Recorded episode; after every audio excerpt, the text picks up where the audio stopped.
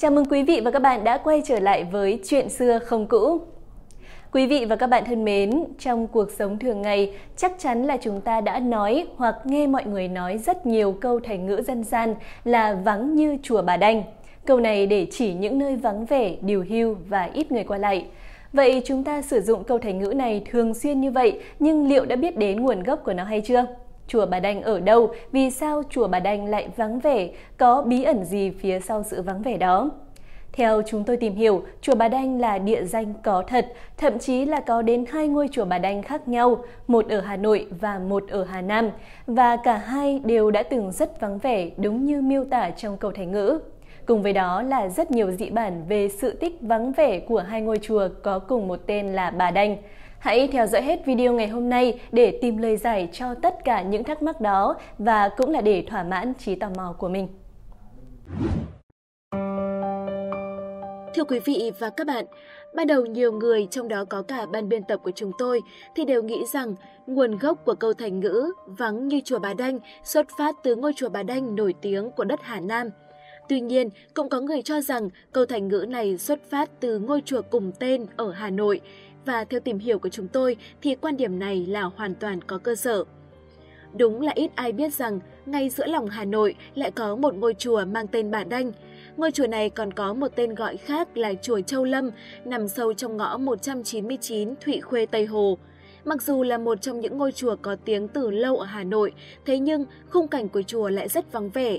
Không chỉ vào ngày thường mà những hôm rằm và mùng 1, lượng người tới hương khói ở đây cũng ít hơn hẳn so với nhiều ngôi chùa khác trên địa bàn thủ đô.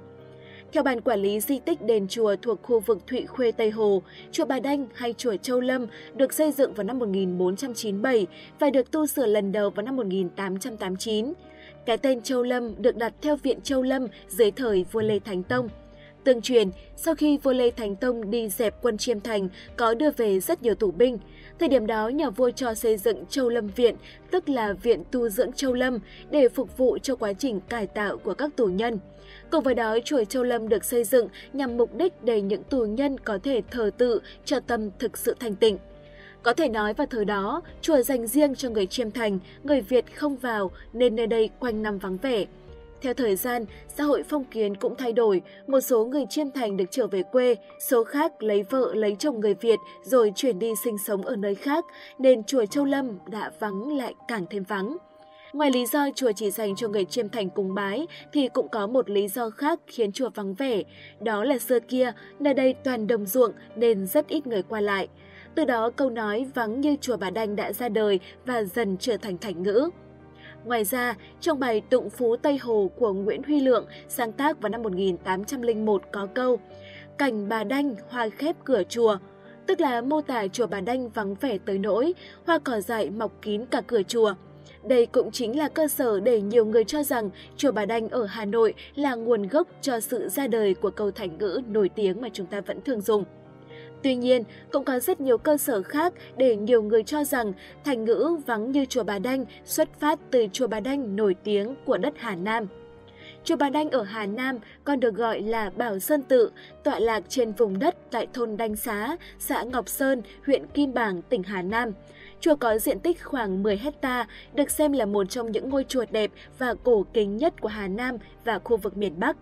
Cũng như ba ngôi chùa khác, chùa Bà Đanh thờ Phật, song ngoài tượng Bồ Tát còn có tượng Nam Tào Bắc Đầu, Thái tượng Lão Quân và các tượng tín ngưỡng tứ phủ bao gồm Pháp Vân, Pháp Vũ, Pháp Lôi, Pháp Điện, một tín ngưỡng dân gian Việt Nam. Về tên gọi chùa Bà Đanh, theo truyền thuyết của địa phương, chùa thờ nữ thần linh thiêng trông coi việc điều mưa khiển gió, giúp dân trừ lũ lụt, đem lại mưa thuận gió hòa, mùa màng bội thu, nên được gọi là chùa Đức Bà Làng Đanh, tức gọi tắt là chùa Bà Đanh như tên gọi ngày nay. Có rất nhiều lý do để lý giải cho việc chùa Bà Đanh ở Hà Nam vắng khách, nhưng có lẽ lý do thuyết phục nhất là do trước đây chùa nằm ở vị trí khó khăn cho việc di chuyển, bao quanh là rừng và sông mà lại xa dân cư, có thú dữ nên nhiều người ngại hành hương qua đây.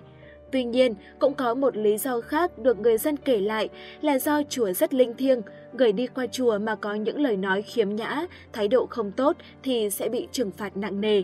Có lẽ vì thế mà khách hành hương ngày càng ít ghé thăm ngôi chùa này nhằm tránh những tai họa ập xuống do những câu nói và miệng mà ra.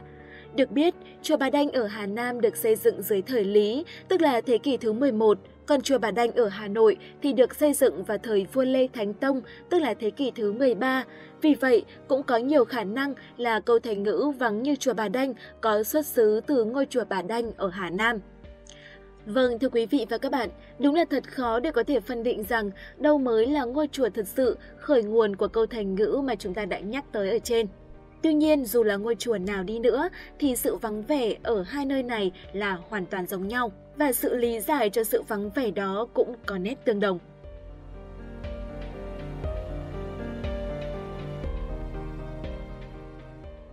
Thưa quý vị và các bạn, thực tế là có rất nhiều giai thoại liên quan tới chùa Bà Đanh được dân gian truyền miệng nhưng mà hầu hết đều bị phôi pha theo thời gian. Ngày nay, các sự tích đều chỉ mang tính tham khảo và tương đối do có nhiều dị bản khác nhau và khó chính xác hoàn toàn. Tuy nhiên, những câu chuyện tâm linh huyền bí, thậm chí là được đánh giá rợn tóc gáy, có liên quan tới một trong hai ngôi chùa Bà Đanh vẫn còn được lưu truyền cho tới tận bây giờ, đó là chùa Bà Đanh ở Hà Nam. Lưu ý một chút, đây là những câu chuyện chưa từng được chứng thực, nhưng nếu là một người hứng thú với những câu chuyện kỳ bí thì các bạn có thể hãy thử lắng nghe để thỏa mãn trí tò mò của mình.